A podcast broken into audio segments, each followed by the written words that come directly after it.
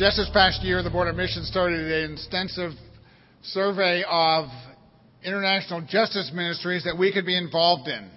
So we looked at a number of different agencies, and we kept coming back to the International Justice Ministry as a ministry that had an effect upon helping the helpless in the world, the people that felt that they were harassed and hopeless, the people without power. The IJM had a very important and practical ministry, and so we in the Board of Missions have determined that, subject to your approval of the budget and the raising of the Faith Promise Program, we are going to support International Justice Ministry as a ministry, hopefully for many years here at Black Rock. Then we went back to International Justice Ministry and we said, who's the best speaker that could come to Black Rock and introduce this ministry to our church? And they agreed it was Reverend Larry Martin, who is the Southeast representative for church mobilization. And you're in for a great treat. He had a great first sermon. He's from Atlanta. If he had come to New England last year, last week, he would have experienced winter. Now, hopefully, he uh, will, will experience spring. We welcome Larry to our pulpit. Let's give him a Black Rock welcome.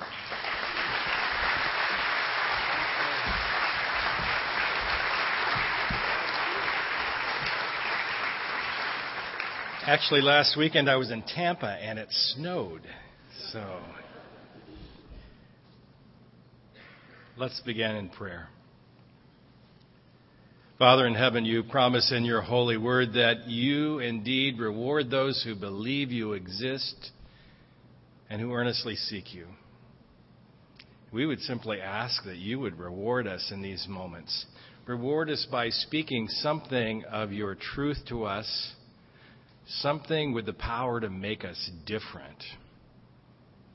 We pray, O oh Lord, that we would have our hearts wide open that your word would penetrate our hearts, that it would take root, flourish, and bear fruit, so that the world would know your goodness, so that this church, your church, would be strengthened, and you would be glorified in the name of our brother and Savior, Jesus Christ. Amen.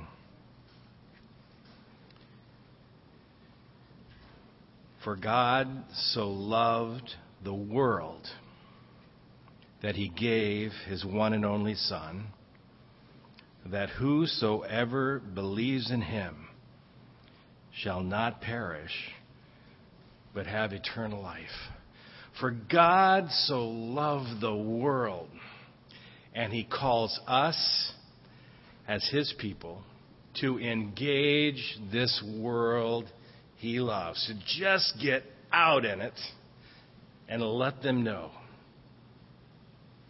This is your mission week. And as we focus on this world that God so loves, I just want to pause for a moment and have us ask this question What is the world have, having the hardest time believing about our God, about our Christian faith? What is it the hardest thing for the people out there to believe about what we know to be true? And I think it is simply the idea that our God is good. Because there is just so much suffering and pain out there.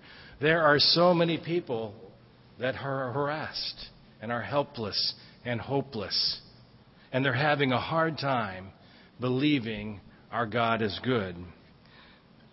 I'm not going to ask you to turn into Psalm 10 because you probably couldn't see your Bibles, so I'm just going to read it to you.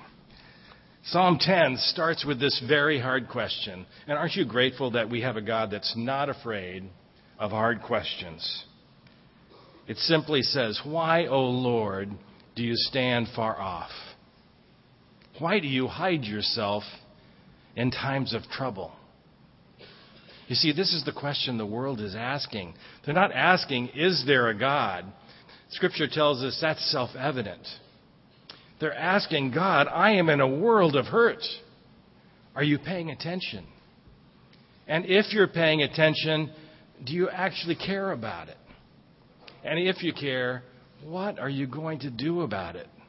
You've heard statistics like this before, but today in our world, 21,000 children will just die because their parents can't give them enough to eat. It'll happen again tomorrow and the next day. And those parents are having a hard time believing that God is good when they see their children suffer so. There are a billion and a half people in our world who have absolutely no access to medical care. They're not arguing about whether their medical plan allows them to choose their primary care physician. They just don't get a doctor, right? And so when their children are sick and suffering, they know there's medical care available out there, but it's just not available to them. And they're having a hard time believing our God is good. In the 12 years I've worked at International Justice Mission, I've put on about a million and a half miles. I've traveled all over the world and I've been to all the major cities in our world. And it doesn't matter what city I'm in, almost everywhere you look, you find children each day just waking up on the streets. They've spent the night there and they don't know where they'll spend the next night. They don't know where their next meal will come from or who will abuse them next. And they're just having a hard time believing our God is good. So I ask myself, well, what is God's plan for making it believable to this hurting world out there that indeed He is good? And the answer from Scripture is just quite plain. Jesus is speaking to his followers in Matthew 5, and he simply says this He says, You are the light of the world. Let your light so shine among men that they would see your good works and give glory to our Father who's in heaven. Now, notice it doesn't say, you could be the light of the world, or you might be the light of the world, or if you men sign up for the men's breakfast, you could be the light of the world. It just says, You are it. Now, you might want to say to God, God, you know, no ideas are bad. We're just brainstorming here, God, but this is a bad plan. Have you looked at this group? Might just say to God, You need a plan B. But there is no plan B. God is telling us here that He has decided to stake his reputation on us, his followers.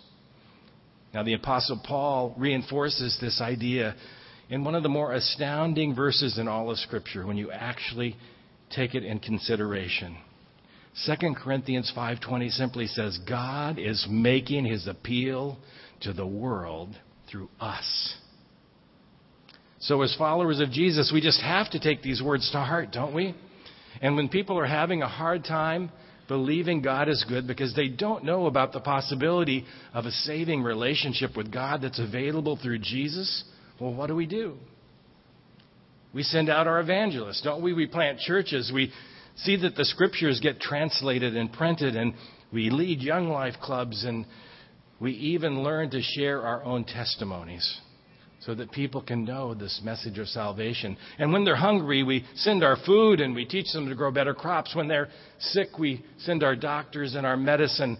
When there's a microbe in the water, we drill clean water wells. And when they lack education, we build schools and we train up teachers. And in doing all these things, we make it believable to this hurting world out there that our God is good. But there's another category of suffering in our world that doesn't happen because people haven't heard the gospel, or because they don't have enough to eat, or they lack medicine or education. They're the victims of a man made sort of suffering that happens when an oppressor comes on the scene. They're the victims of injustice in our world. Now, I think here in Fairfield County today, we could think about this term injustice, and it could just be rather confusing, couldn't it? Because for most of us, it's just so far from our experience of life. Yet at the same time, aren't we as Americans made to feel like victims of injustice every day, all the time? I mean, this actually happened to me yesterday here in Fairfield. I was coming to my hotel and I, I needed to get some things at the grocery store, so I stopped in. I was kind of in a hurry because I'd been waiting at the airport and getting on the plane and waiting on the tarmac and waiting for a rental car, and finally I get my car and I'm driving and stuck in traffic, and so I'm kind of wanting to move through the grocery store quickly, and I get my few items there and I go to the express lane. Now these things have rules, right? And the one I was at clearly said 10 items or less. But I was kind of upset that I had to wait, and then I started counting, right? The guy in front of me had 16 items. It was like a huge injustice, and I wanted to sue this guy, and I work with all these lawyers, and I could. Well, just so you know, when the Bible talks about injustice, this is not what it's talking about. Just to be clear, when the Bible talks about injustice, it's talking about a particular kind of sin. Simply put, it's the abuse of power. It's when somebody who has more power abuses that power to take from someone with less power the good things that God wanted them to have their life, their liberty, their dignity, the fruits of their love and their labor. It's the abuse of power. Ecclesiastes 4 1 says, Behold, I saw the tears of the oppressed, and they had no one to comfort them. But on the side of the oppressor was power. This is the sin that King David was guilty of, right? When he was walking along the walls of his palace and he looks down and he sees this beautiful woman Bathsheba and he just doesn't care that she's another man's wife. He's king after all, right? He has the power to take her. And he does. And then in a further abuse of his power, he gives instructions for her husband to be sent to the front lines of battle with instructions for his murder. And when the prophet Nathan comes and confronts David, it's not about the adultery that he confronts him, but it's about how he abused his power as king. First to take another man's wife, and then to take that man's very life. In our psalm today, it talks about another picture of abuse during King David's reign. It talks about the oppressor lying in wait near the villages. From ambush, he murders the innocent, watching in secret for his victims. He lies in wait like a lion in cover he lies in wait to catch the helpless. He catches the helpless and drags them off in his net. His victims are crushed. They collapse. They fall under his strength. Now, I grew up going to Baptist Sunday school, and we read through the Psalms, and I'm pretty sure that when we read through Psalm 10, I probably thought to myself, wow, I'm sure glad I didn't live 3,000 years ago when things were so bad, right? Because this does just seem a little exaggerated, doesn't it? A little melodramatic. But in my 12 years at International Justice Mission, I've just gotten out and seen what happens to the poor in our world. I've sat with a little 10 year old girl in Nairobi who ran an errand for her mother to the market, and there was a man lingering in the bushes like a lion in cover. He pounced on her, and she was crushed. And she was having a hard time believing our God was good. Perhaps the best way to introduce you to what this kind of injustice looks like in our world is to introduce you to some of the victims of injustice I've met in my 12 years at International Justice Mission. We're at IJM, a collection of Christian uh, lawyers, investigators, trauma social workers, and others. Uh, when I started in IJM in 2001, there were about 40 of us, and today there are about 650 serving in 23 offices in 17 countries around our world. And what we do is we take cases of this kind of injustice where those who are serving the poor just see the people they're serving being crushed by those a little stronger than them, and we seek to intervene. The first girl I'd like to introduce you to is a young girl from India named Shama. We met Shama when she was 10 years old, but something terrible happened in her family three years earlier. Her mother was about to give birth, and it was clear that her mother was just going to die if they couldn't bring a doctor to the rural village. But the doctor would only come if the family had the equivalent of $30 to pay him. Each day, Shama's family earned just a little over a dollar, and each day they used what little they had just to get through that day. They'd never seen that much money in a lump sum ever. And the only way they could get it was to go to the village moneylender who would only give the family the money if they agreed to sell Shama to him to become a slave. So this is how Shama now lives her life. Six days a week. Six days a week. She works 12 to 14 hours a day. And all she does is just sit on one place on the floor and roll cigarettes by hand all day. No time for play, no time for school. In fact, we heard about Shama's case because another mission agency actually built a school in Shama's village. And then they were shocked when over half the children in the village couldn't come because they didn't belong to their own parents. She just sits on this one place and rolls cigarettes by hand. If she doesn't roll 2,000 cigarettes every day, she gets a beating. The trick is she can only get out of this slavery if she can pay it off in a lump sum. She can't work it off over time, and it's calculated with massive interest so that Shama will be a slave her entire life and even pass her slavery on to her children and her children's children. Now, this is completely illegal in India where Shama lives, but how many slaves like Shama do you imagine there are in India alone?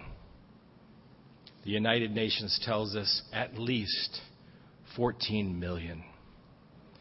There are at least 27 million slaves in our world today, and like Shama, they're all having a hard time believing our God is good. Or what about a young man in Kenya I know named David, who you would all just adore? One day, David was renting a video and he was walking home to, to watch the video, excited to see it, when some policemen just pulled up right next to him on the street and ordered him to get in the car. So he got in the car, and then they told him, Give us all your money, or we're going to charge you with a crime and throw you in jail. Now, David, knowing he didn't want to go into a Kenyan jail where everyday people are carried out because of disease, abuse, and malnutrition, gave them quickly everything he had. It was about a dollar fifty in Kenyan shillings. The policemen pulled their cruiser over and told David he could go, but there was some confusion. And in the confusion, the other policeman took out his revolver and he shot David twice. Shot him in the right arm and in the side, and he just collapsed in a heap. The policemen didn't care what happened to him, they just drove away and left him. David was able to get himself up in great pain, and he made his way across the street where, fortunately, there was a medical clinic who, that could treat him. The bone in his right arm was so badly crushed by the bullet that it had to be amputated. But he was recovering. And later, the police heard about David's recovery, and they came to the medical clinic they saw him there, they shackled him to the bed, and they charged him with a crime robbery with violence. And when he recovered, he was taken off to a Kenyan prison. Now, two things you should know about this charge robbery with violence. The first thing is you can't get bail. So David is stuck in a prison until his trial, which will take at least a year and often as long as two. And secondly, it carries either the sentence of life in prison or death by hanging. How is David supposed to believe in the goodness of a God when those who are charged with his protection are actually his abusers? The World Bank did a study two or three years ago where they went to 17 very poor countries. They asked the poor, What's your biggest source of insecurity? And to us, the shocking news came back that it's actually the police. The police who are underpaid and they seek to supplement their incomes by preying on those who are the weakest in their society, the poor. And like David, they're having a hard time believing in the goodness of our God.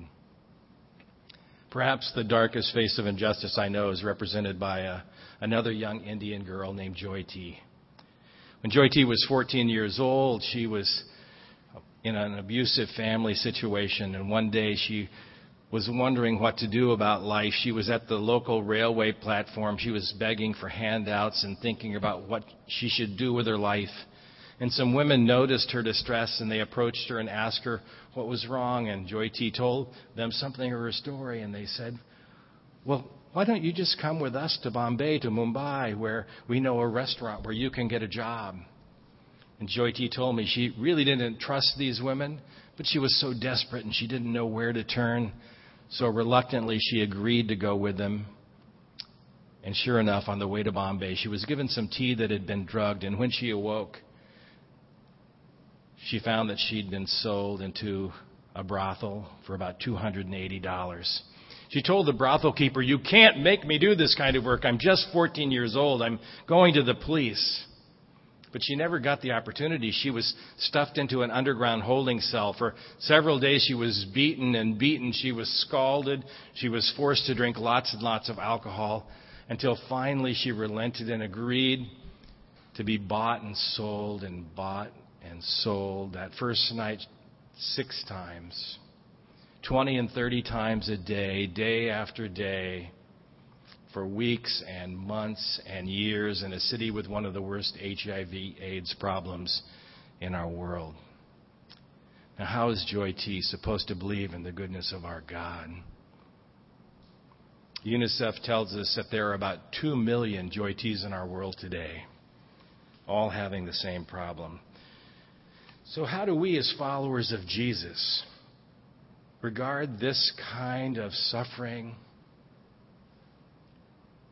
this kind of harassment, this kind of helplessness?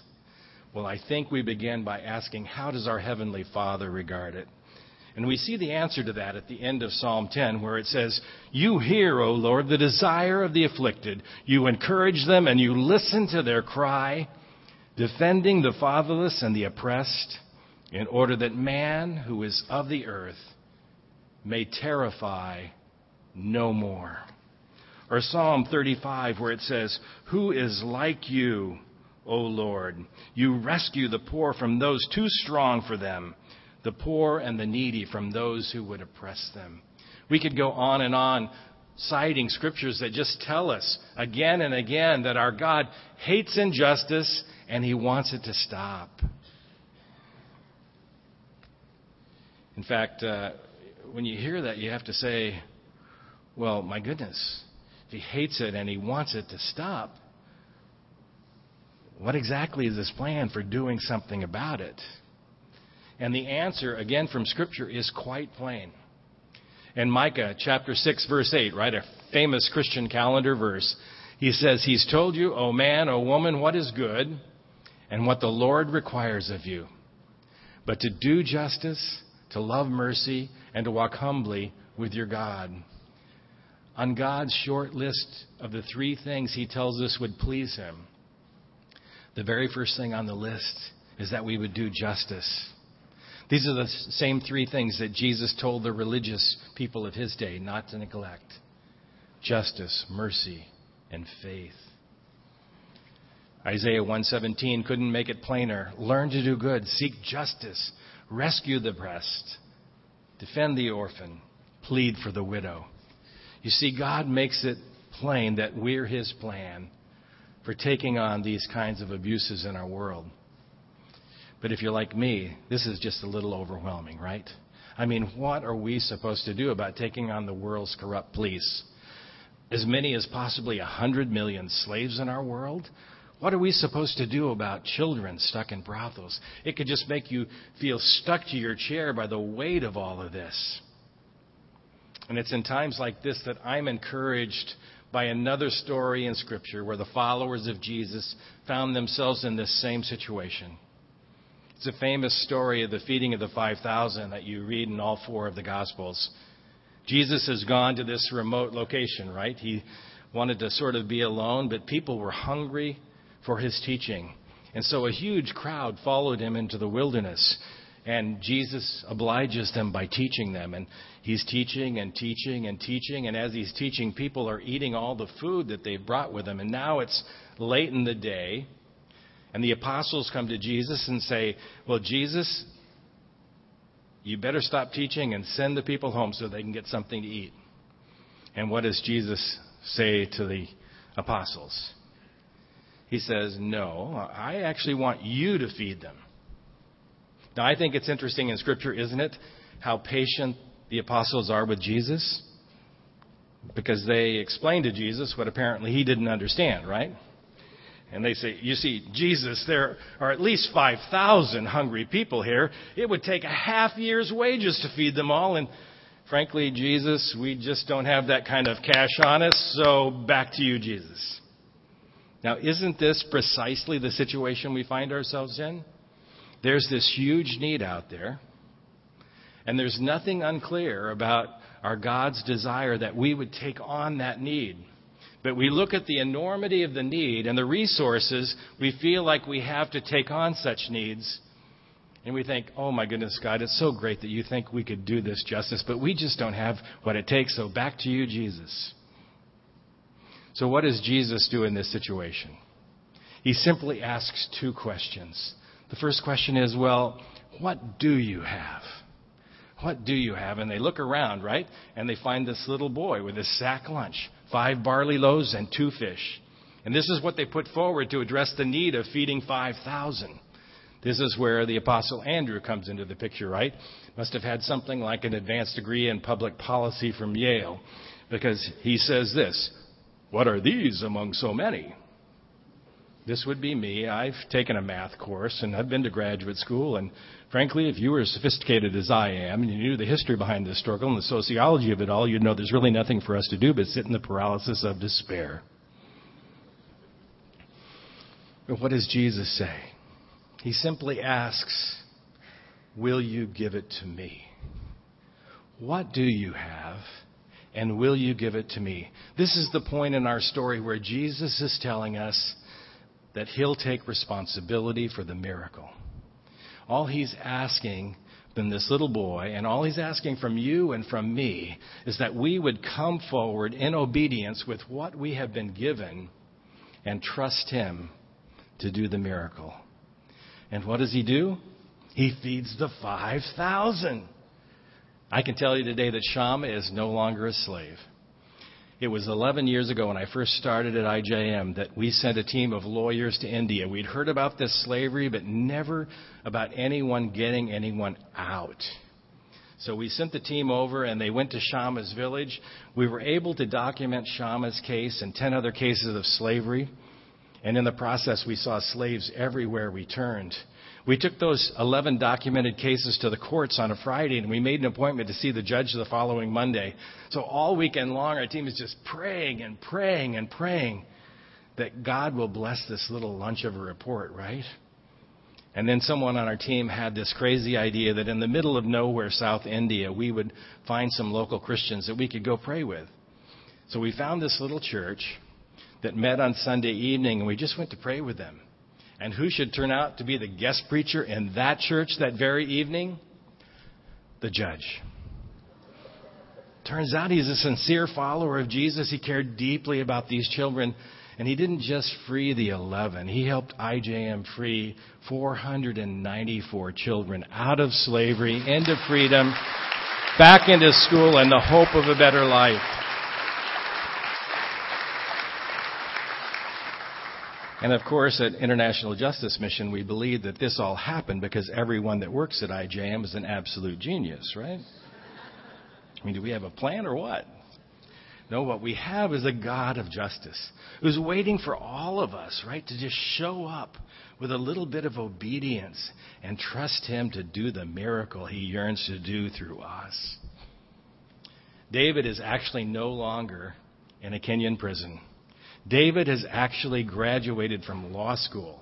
And today he works in his own slum community protecting the rights of those who would otherwise be abused. IJM was referred David's case. We were able to quickly ascertain with our professional investigators that the crimes that David had been charged with happened after he was already in the medical clinic having his arm amputated and receiving care.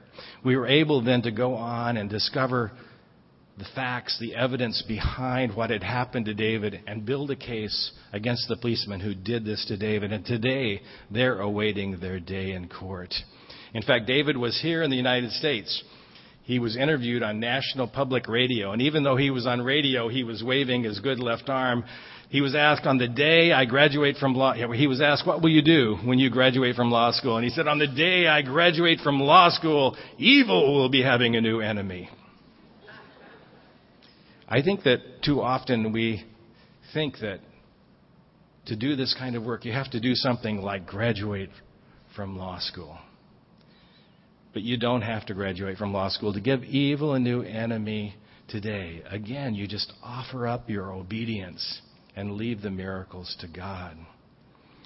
Joy T and I had a chance to sit down together, and I heard a bit more of her story that I hadn't heard before. She said that one day when she was in the brothel, another worker in the brothel told her about a God named Jesus. And in desperation, she said, I just began to chant, Jesus, Jesus, Jesus, Jesus.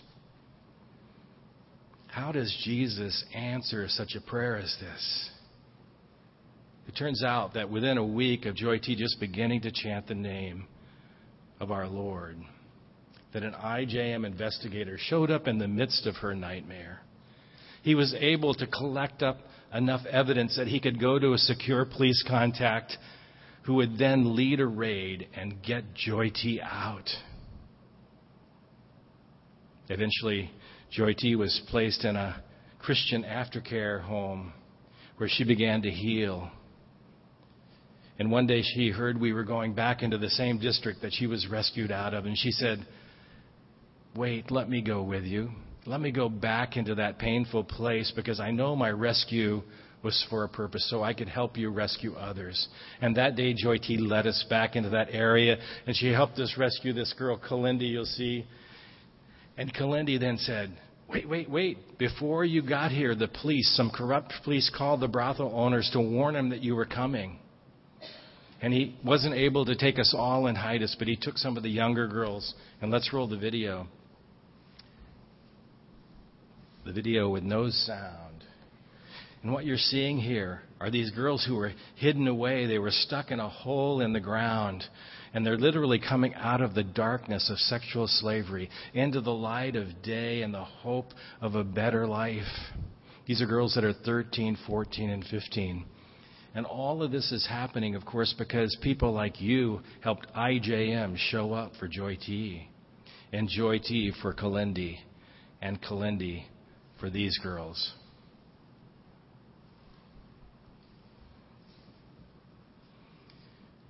Have you ever stopped to think, why did Jesus feed the 5,000 the way he did? Why didn't he just do that manna thing all over again? You know, manna, poof, back to the teaching. I think Jesus fed the 5,000 the way he did for one reason. He wanted one little boy to have a very cool day. I mean, can you imagine him going home to his mom? Mom, guess what Jesus did with my lunch today? Now, theologically, you all know Jesus didn't need the little boy's lunch. But did he just love him so much that he wanted to say, wait, wait, wait, let me show you what I can do with your obedience today? Do we imagine this little boy will ever forget this day? But imagine, on the other hand, what a forgettable day he would have had, what a small day he would have had if he'd have done the common sense thing, looked around and saw there certainly wasn't enough for everybody, I think I'll just go behind the rock and eat my lunch myself. And I think this is all too often the space in which we live. We just make these kind of common sense decisions where God is calling us to take what we have been given into the places of darkness and need in our world where people are yearning to know His goodness. Earlier, we talked about how God tells us we're the light of the world. But in all honesty, too often we don't feel like our light shines very brightly. Well, let me invite you to an adventure today. An adventure to take the light you have been given into the places in our world where people are yearning to know God's goodness. And I'll tell you that in that darkness, your light will shine brightly. And you'll have the kind of day this little boy experienced where he felt and knew God's power, God's presence, and His pleasure. And this is the invitation to Black Rock Church today. This is the invitation to you.